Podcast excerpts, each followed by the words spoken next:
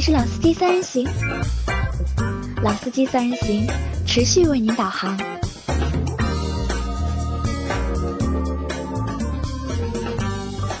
Hello，大家好，欢迎收听老司机三人行，我是杨磊。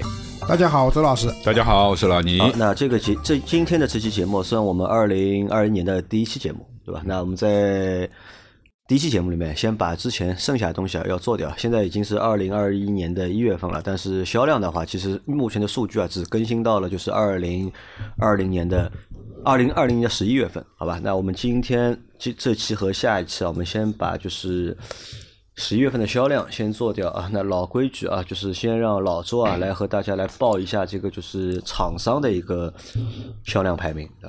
啊，第一名啊，不不出意外啊，一汽大众，对吧？十一月份销量是二十三万六千八百一十四台，它一到十一月累积的是一百八十八万三千一百二十一台，所以基本上一汽大众呃肯定是破啊，一个是肯定第一名，第二个的话，它肯定是破两百万的。对，嗯，好像 今年、去年的话，我记得南北大众都是都破两200万嘛对，它今年只有那个一汽大众，一汽大众可以破了。好，第二名上汽通用上来了，嗯，对，上汽通用现在排第二，把上汽大众给挤掉了。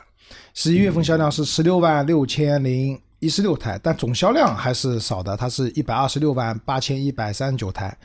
第三名的话是上汽大众，十六万一千六百六百台。一到十一月的销量是是一百三十四万七千八百七十九台。第四名我们的自主品牌吉利汽车，然后销量其实也蛮大的，十十五万零五百一十七台，一到十一月十一月份的销量的累计是一百一十六万两千九百零六台。第五名的话是东风日产，十一月份销量是 十二万五千零十六台，一到十一月份销量也是过百万了，一百万零那个三千五百四十二台。第六名长城汽车，十一月份销量十二万两千六百三十台，然后一到十一月的累计销量是七十四万八千七百五十一台。第七名上汽通用五菱，十一月份的销量是十二万零二百一十二台，一到十一月份的销量是六十八万五千五百九十三台。第八名长安汽车，十一月份销量是十一万三千六百八十三台，一到十一月的销量是八十六万两千三百十四台。第九名东风本田，啊，东风本田好像比广汽本田卖的多嘛，这个月多了将近一万台，是九万五千五百一十二台，一到十一月累计是七十三万五千八百三十四台。第十名是奇瑞汽车，八万七千七百八十二台，累计是四十九万六千八百四十一台。我感觉十一月份的车好像都卖的挺多的。啊，多，因为十一月份其实是冲量嘛，十一月、十二月都是冲量。这十一月份的它的数据其实已经蛮好看了，到十二月份我估计那个数据啊还要好看，因为个别厂家已经公布了就是全年的就是那个数据了嘛。我看了一下，还是数据喜人，对吧？让我想到一个词叫什么？叫逆势增长。啊，逆势增长。对的，啊今因为去年二零二零年其实有一段时间蛮难的，对吧？第一季度嘛，基本是废掉的嘛。啊，基本废掉的，大家都在抖音上面拍视频，对吧？所以抖音现在很热闹啊。那除此以外的话，但是下半年逐步逐步的整个车市还是回暖的，说明一个是需求在那边，另外一个我觉得疫情下大家会觉得可能需要一台自己的车子，这个也是一种也刺激消费了，也刺激消费了，对吧？可能别的东西不买了，但是车子还是要买一辆的。那你看，就是在一到十名里面，我觉得蛮喜人，还有一个蛮喜人的点是什么？就是自主品牌的就是数量明显增多了，对吧？你看，呃，奇瑞自主品牌，对吧？长安自主品牌，上汽通用五菱，那么也能算自主品牌，长城汽车也是自主品牌，吉利汽车也是自主品牌，等于前十里面有五个合资品牌，半壁江山了五个自主品牌。对，但这个是十一月份的销量，嗯如果看累计的话，其实没有那么多。啊对，累计没有那么多嘛，那至少就是在十月当月这个月份里面，对吧？自主品牌的这个就是表现啊，我觉得还是非常不错的，还是啊。好，那我们再来看一下这个品牌啊，就是品牌啊品牌销量的就是前十。嗯，品牌呢，第一个肯定大众了，对吧？十一月份销量的话是二十九万六千六百九十台，然后一到十一月累计两百三十三万七千八百七十台。那第二名的话是本田，十一月累计销量是十七万九千八百三十台，一到十一月累计是一百四十三万九千零八十九。第三名还是个田啊，丰田，十一月是十五万六千五百零四台，累计销量是一百三十九万零四千呃零四百六十二台。第四名，吉利汽车，十一月是十二万五千七百一十二台，一到十一月累计是一百万零三千三百九十二台。第五名是日产，日产的数据和刚才那个品牌是一样，因为他们是单一品牌，对吧？十一月是十二万五千零一十六，然后累计是一百万零三千五百四十二。然后第六名别克，十一万零两百九十八，然后一到七月十一月份的累计销量是七十九万两千两百八十四台。别克也是就是很明显的一个逆势增长的品牌，对的啊，对吧？我觉得它经历过之前那个三缸的这种痛啊，然后今年像英朗啊什么都回归四缸了以后，销量明显上来了。而且别克是近五年来啊，就是二零二零年反而是别克就是销量最好的一啊年，，对的。啊，别克其实就像杨磊讲，那个已经厂商公布了，我已经朋友圈看到了，就别克全年的销量还蛮喜人的，好吧。然后第七名是哈弗，哈弗的话，十一月份销量是十万零那个一千八百一十二台，一到十一月累计是六六十四万四千七百四十三台。第八名长安，十一月份销量是九万八千三百二十一，然后一到十一月份的累计销量是七十万九千八百七十八台。第九名五菱汽车，十一月销量是六万八千九百零三台，然后一到十月累计三十二万五千一百二十一台。那个五菱宏光 mini 算五菱汽车里面的汽车的啊，那占了它将近一半了，估计一半啊一半不到点，百分之四十吧。好，第十名厉害了，来了一个豪华豪华品牌啊，奥迪。十一月份销量是六万六千七百五十六台，然后累计销量是六十万五千四百九十九台。啊，你看啊在前十名里面啊，就是已经有五个品牌啊，销量已经过百万了，已经。啊，过百万了，对？而，且到十二月份那基本上也就这这五个品牌五个了嘛，对因为后面克是没有破百万是对破不了，它最后一个月卖二十几万台车，可能性不太。不现实的？不，现实啊。那你看这个品牌的话，就第一名大众，第二名本田，第三名丰田，对吧？第四名是那个吉利汽车，第五是第五名是日产。而且就是这个基本上就是全年的排名啊，品牌的排名里面也没前三名，应该就这三三个品牌了，没有什么太大悬念了，啊，对，这个不是没有太大，是没有悬念，啊，就看那个吉利汽车了，对吧？吉利和就是日产啊，因为截止到十一月份，吉利的那个总销量是落后日产一百五十台车，对，一百五十台车嘛，所以最后一个月只要能再超过它一百五十台车，它就能排到第四名，把日产挤下去了。那也蛮难的，对吧？因为日产有好几个就是走量的车，对吧？指不定到就是十二月份啊，就是又发发力，又创一个就是单月的一个销量600销量新高，对吧？那这个就是厂商和就是品牌的一个排名啊。那我们在这里就是这个月份里面，我们也不去详细说了，我们到下。一季的时候，也不叫下一季，到十二月份的时候要去做这个就是全年的 review 的时候，我们去详细去说一说就是这些品牌。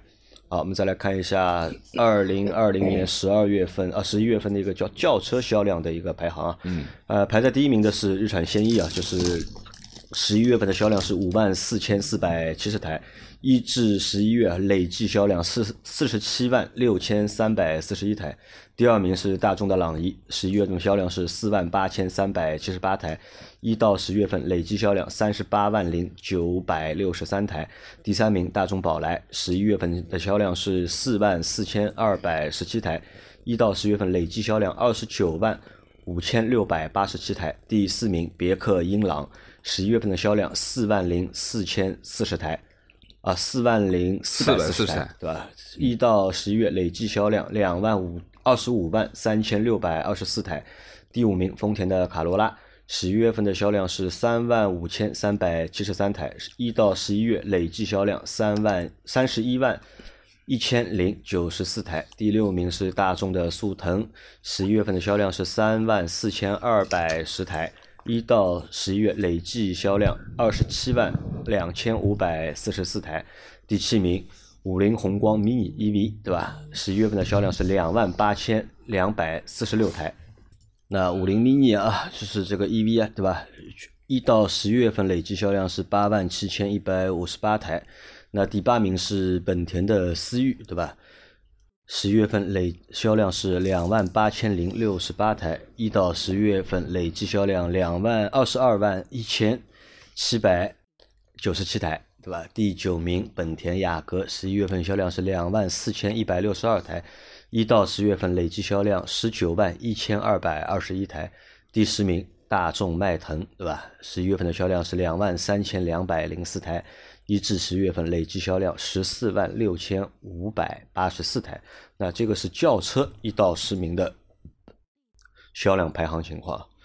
呃，大家看看有什么值得说道一下的？我你看觉得五菱宏光对吧？五菱宏光之前被特斯拉 Model 三超过去了，嗯，啊，立马反超，反立马反超，对吧？这个月卖了两万八八千多台，小三万台车子小三万台又成为了 这个销量，大概是目前五菱全系轿车里面车型里面排名第二的，对吧？第一的应该还是就是五菱宏宏光吧？对，但这个有个里程碑意义的什么？就之前我们做轿车的排行榜啊，新能源车是从来没见过出现在前十前十名里面对？哪怕 Model 三卖到两万台的时候，也是上不了前十的。但这一次五菱宏光这个 mini EV 啊，凭借自身的硬实力啊，杀入榜单第七名，杀入榜单第七名，对吧？啊，这个是非常不容易的，对吧？这个说明就我觉得说明两件事情吧。一个事情是什么呢？一个就是电动车这个需求啊，对吧？在一定的就是条件下面，这个需求啊。还是会被释放出来的，对吧？对的当你这个车卖到足够便宜，对吧？看上去别人敢买的情况下面，对吧？这个其实还是有需求，一个月能卖两万八千多台，而且我觉得五菱这个企业啊，本身也蛮蛮会来事儿的。你看啊，就今年年初的时候啊，去年年初的时候疫情对吧？那个时候做口罩对吧？嗯，对吧？然后说五菱说什么人民需要什么啊五菱造什么五菱造什么，对吧？人民现在需要 EV，需要啊 mini，然后 需要便宜的 EV，对吧？啊，对，然后他又造了一个便宜的 EV，就是这个车，如果你就是结合上价格啊，它的价售价来看呢，其实还是一台蛮香的车子，对吧？然后今年元旦那个五菱在那个外滩，上海的外滩不是搞了一个无人机的一个表演嘛，对吧？就是感觉这个整个一个品牌的逼格啊，或者这种档次感啊，上升了，还？是蛮蛮蛮蛮上升的，对吧？然后包括它那个凯捷不是用了新的 logo 啊这些东西啊，其实一定程度上还是帮助说这个品牌往上提升了一些它的那个这种档次感。因为五菱宏光 mini EV 我也去体验过嘛，这个车虽然很便宜，但是你不管是开还是看。其实你并不会觉得说它的车有多么的廉价，当然我开的是顶配版本啊，因为据说低配的版本连空调都没有嘛，对吧？当它也有硬伤，比如说轮胎很小，没有安全气囊等等也是有问题的。但是呢，总体而言，结合它价格来看，这个车是有一定的档次感，或者说是给你感觉性价比很高的一台车子。嗯因为五菱品牌要提升啊，我觉得光靠做广告肯定是没用的，对吧？只能靠就是产品慢慢的升级，潜移默化的，对吧？去提升这个就是品牌的这个档次的啊，感觉。对的。不过呢，最近因为天全全全中国都在那个大幅度降温嘛，因为这个车子因为本身用的也是磷酸铁锂电池，所以最近这个车不太能出门。不太能出门。你想低配版本一百二十公里的续航，对吧？像这种天气，上海现在已经零下七八度啊，今天零下五度嘛，啊，北方地区都随随便便就零下二十度了。嗯这个车的续航大概打个对折吧，啊打完对折啊，不过所以还要再想一想。所以它低配车型不配空调是有道理的，就空调再一配就是对折的对折一打，这个车没法开了没。法开了，对嗯吧？好，那这是一台，还有一台就是排在第四名的，就是别克英朗啊。嗯，别克英朗在十月份卖了四万零四百四十台。对，你看它一到十月份的累计销量是二十五万，其实平均下来一个月就两万台的样子。嗯，对吧？刚才我们在讲品牌销量的时候也提到了，说三缸的时代就是很痛苦的那个时代，然后又回归到四缸以后，其实英朗的销量还是可以肉眼可见的。啊，肉眼真的肉眼可见，而且这个销量也回到了就是当初啊上一代英朗正常的一个就是销量就。上一代英朗三万起嘛，啊每个月基本上就三万起，四三万万也很正常，吧对对对？这但是有一段时间英朗就卖一万台，一万台都没有，就是八千多台，八千多台是特殊时间嘛，就是三三刚刚出来的时候，嗯就是八千多台。就正常卖就一万多台啊嘛，对吧？然后你看现在它这个车子的这种发动机的序列回到四缸了以后，嗯一下子能卖到四万多台了，对，哪怕你存在压货或者说各种各样的情况，你压也压得下去啊。如果是卖不掉的话，经销商那边你再怎么压也压不出去嘛，这些东西。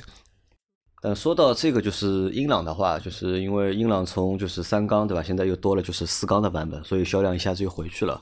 但是你们知道吧，就是那个那这台车卡罗拉，卡罗拉啊，卡罗拉和雷凌，他们都出了一点五自吸的三缸版本。你们怎么看待这个事情呢？你们觉得是卡罗拉太有自信了，还是怎么样？就卡罗当卡罗拉出一个三缸车的时候，就是这个销量情况会怎么样？因为卡罗拉之前在卖的基本上是 1.2T 一点二 T 对吧？四缸的嘛。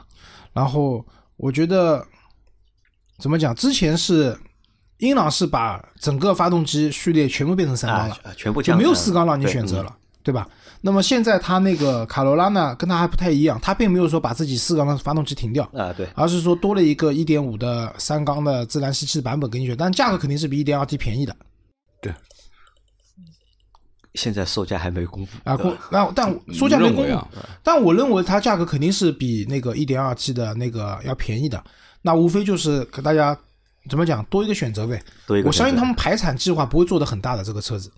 不会吧？我觉得不会现在不知道，因为我就在想啊，就是是谁给了卡罗拉这个勇气啊，给了丰田这个勇气，对吧？推就是三缸的版本在中国市场，因为其实中三缸市场三缸的车在中国市场其实已经基本走过一遍了呃，都是失败的嘛，不管是英朗也好啊，还是福克斯也好，对吧？嗯其实都是受制于就是个三缸，大家对三缸这个认知啊，觉得这个车不能买，对吧？所以销量都不行，是不是排放啊这些东西的关系啊？有可能的。他做这个发动机只是为了去应对这些些政策上的啊，东西，有这也有这个可能，对吧啊？并并没有说打算真的要去卖这台车或者怎么样。好，那这个我们再看啊，嗯，然后它下面的也没有什么好说的，我们再看一下，就是十一名啊，十一名是丰田的雷凌啊，十一月份是卖了两万两千五百九十七台，对吧？一到十一月份卖了二十万九百五十四台，对吧？第十二名又是一台电动车，特斯拉的 Model 三，对吧？十一月份卖了两万一千六百零四台，一至十一月份累计销量十一万一千六百四十五台，对吧？第十三名是吉利的帝豪，两万一千五百八十九台，一至十月份累计销量二十万一千五百二十八台。第十四名，长安逸动两万一千一百四十八台，一至十一月累计销量十四万七千一百五十一台。第十五名，大众的桑塔纳两万零三百二十二台，一至十一月份累计销量十五万九千一百八十八台。第十六名，丰田的凯美瑞，十月的销量是一万九千零三台，对吧？一至十一月累计销量十六万七千四百八十七台。第十七名，奥迪的 A 六 L，十月的销量是一万七千零六十六台，一至十一月累计销量十五万五千八百四十八台。第十八名，宝马的三系，一万六千一百二十三台，一至十月累计销量十四万三千一百八十八台。第十九名，日产的天籁，一万五千八百七十九台，一至十月累计销量十万四千三百十九台。第二十名，奥迪的 A 四 L，对吧？十一万四千两百九十七台，一至十月累计销量十二万零八百十五台，对吧？二十一名是北京奔驰 C 级啊，一万四千一百九十八台，对吧？一至十一月累计销量十三万九千五百八十七台，啊？这个是十一名到二十一名的这个排名啊，就是在里面就出现了就是豪华品牌的，这里面首先啊，就是其实十一月份特斯拉 Model 3卖两万多台啊，这个不奇怪，正常。但我比较期待的是十二月份的销量，为什么？因为他们在十二月份啊在做促销，它的促销是什么呢？送一年超充。就大家知道现在那个新的 Model 3出来了嘛？嗯，就新款的 Model 3其实是有，就是我们讲每逢佳节必降价，那 Model 3这次其实没降，就标准版还是二十四万九千九，但其实是升级的一些配置加配置配置嘛，对吧？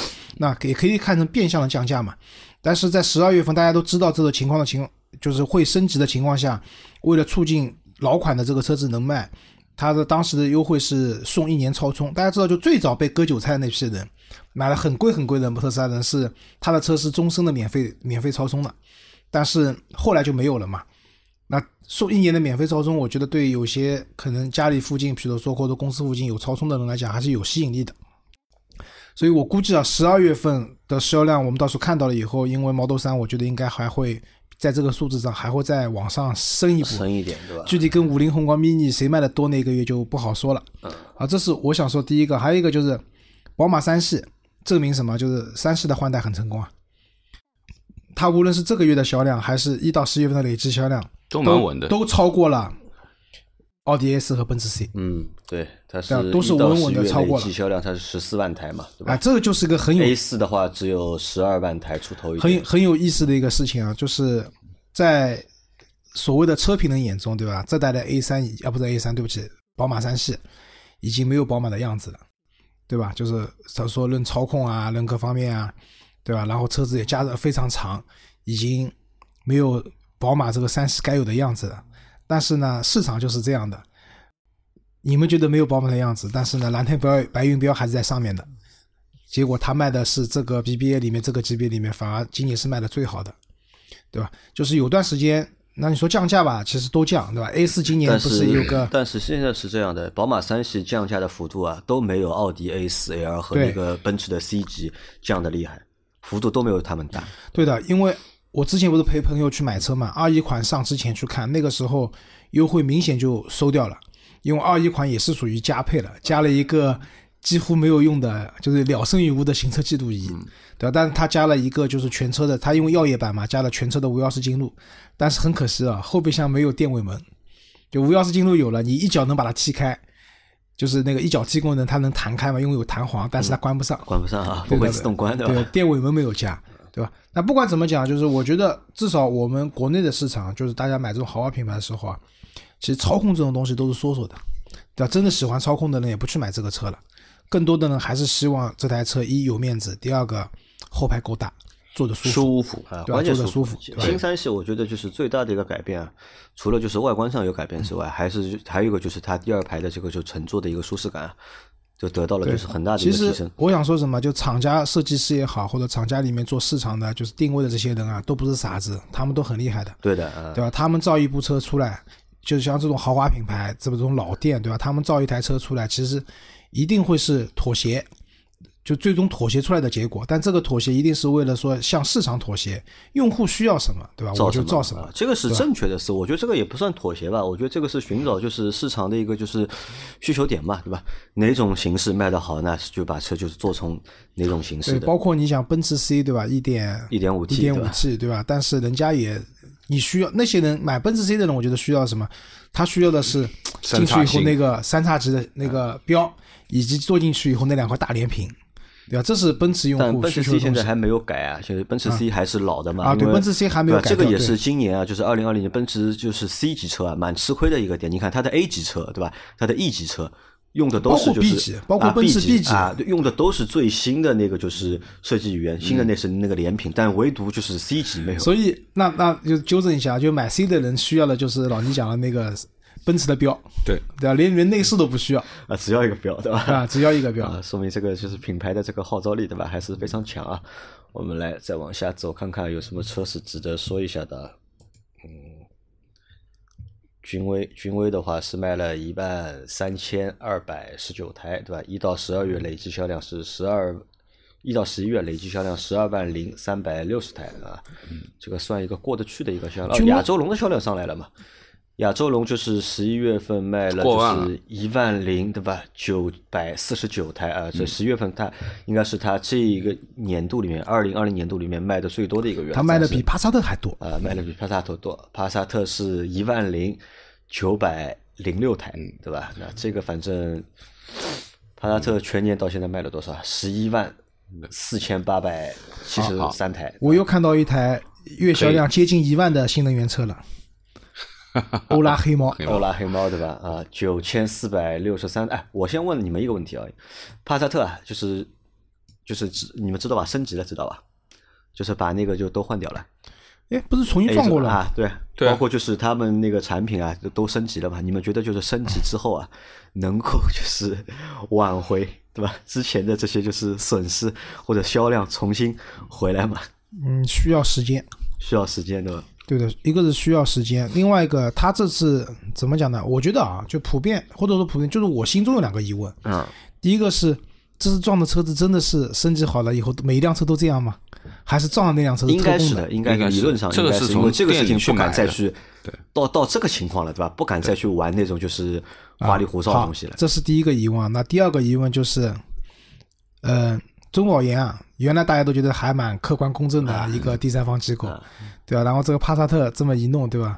就是大家对中保研的这种信任度啊，其实也也？降低了，对吧？也降低了。老周这个说的不错的，这个对的因为你看中保研在二零一九年的时候，因为这个事情其实是二零一九年年尾的时候出的嘛，对吧？对在那段时间，中保研其实还是很热的，但是在二零二零年里面出过好几件事情，其实都和中保研有关，包括那个就是皓影的那个就是碰撞的那个那个事情，对吧？开始是有的，哎，后来没有了，删掉了，对吧？其实好像一下子就中保研的这个就是对我们这些吃瓜群众来说，它这个公信力啊，那么到底就是有多强，好像也打个折扣。因为我们在之前好像还是蛮认中保研的，对吧？对我们觉得保险公司对吧我们觉得它是保险公司对吧？它肯定是坐在就自己的一个以自己的一个立场，对吧？去做这个就是客观的一个就是评判的。但是现在几件事情出了之后，对吧？好像我们对中保研，对吧？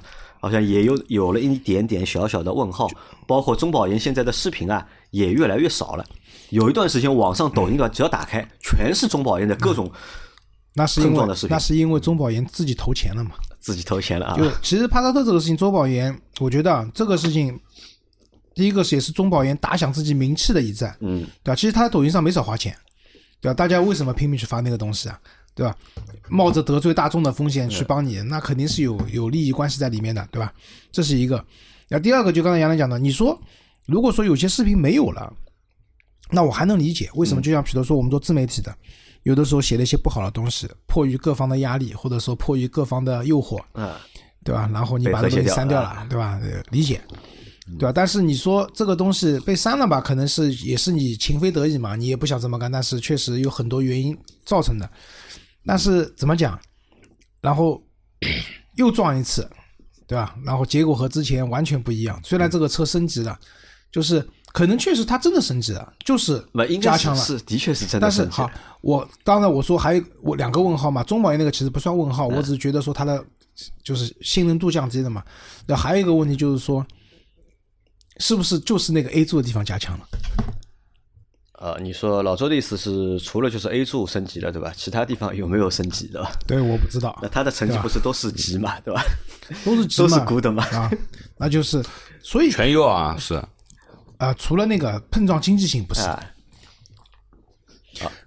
好。那这个先放放一边吧，好吧？明年看一下，就是帕萨特能不能翻身，这个销量能不能回来？因为大众其实上汽大众今年的销量啊，就是全线都低。其实也不是单单帕萨特一台车卖的不好，对吧？除了朗逸还是比较硬朗的，其他的包括它的主力，还有一个主力车型嘛，它的就是 SUV，那个就是途观嘛，对吧？途观其实今年总的销量其实也是和去年比但是你也说了很多。？对于呃整个就是一汽大众和上汽大众之差啊，就其实拖后腿的，其实说实话这件事情其实是发酵的蛮大的。应该说，呃，对于上汽大众而言，其实今年这个销量上面其实差了。一汽大众差这么多，其实，在好几个月里面，其实我们看到帕萨特的销量都是比较惨的，大概只有五六千台，五六千台。那你想，我们自从有说我们在评这件事情的时候，帕萨特什么时候有低于一万台的这个量？基本上是没有的，肯定是在一两万台、一两万台在这个样子。所以这件事情其实还是影响蛮大的，对于上汽大众而言，那肯定有，肯定大啊。对。那然后看一下，就还有一台就是另外，我想说一个啊，就是我看到了三十一名的飞度啊，飞度对吧？新一万台飞度啊，新飞度。啊那我觉得，因为最近这几天啊，我马路上连续看到了好几台小飞小飞度。那我们原来一直在讨论的问题就是，对于现在 A 零级市场啊，就是原来神车的小啊 Polo 啊飞度啊飞度啊，嘉年华啊，对吧？那么现在你看，活着只有它，哎，也就飞度了。对不对？而且我觉得活的也蛮好啊，一万台啊，对不对？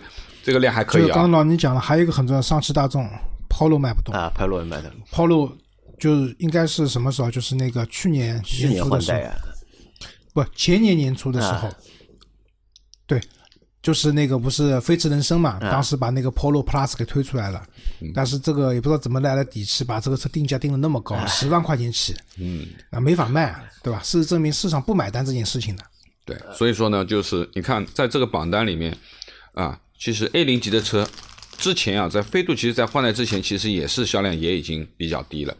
那么可以这么说，这次包括我们去车展，我们去看这次的换代啊，其实还是真的蛮 Q 的。这这个飞度啊，的确是蛮 Q 的，也蛮好看。那么应该说，这个一万台的销量，应该是能够证明它还是有它特定的这个位置，或者说是我们说的本田在本田粉的心里面还是有价值的。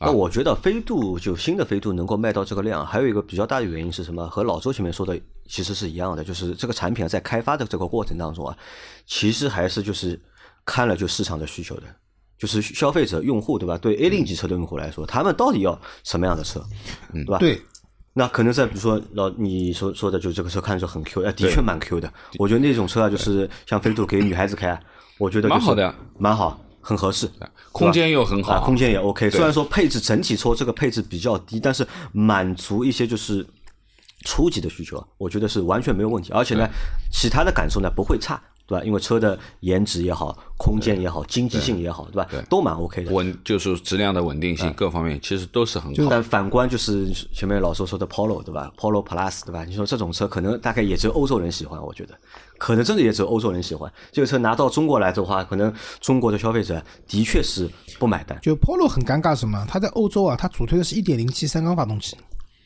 然后呢，进了中国以后呢，就是大众，因为大众没有三缸嘛。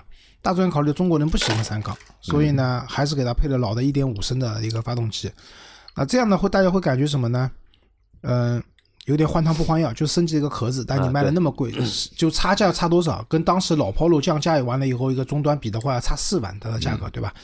然后那个 Polo 呢，Polo 呢上一代呢 GK 五，就大家有信仰的嘛，就是 Polo 的话，阿 Q 也买过这个车去改。啊不，对不起，飞度对飞度，阿 Q 也买这个车去改，虽然开了三个月就卖掉了，反正也蛮折腾的，对吧？嗯。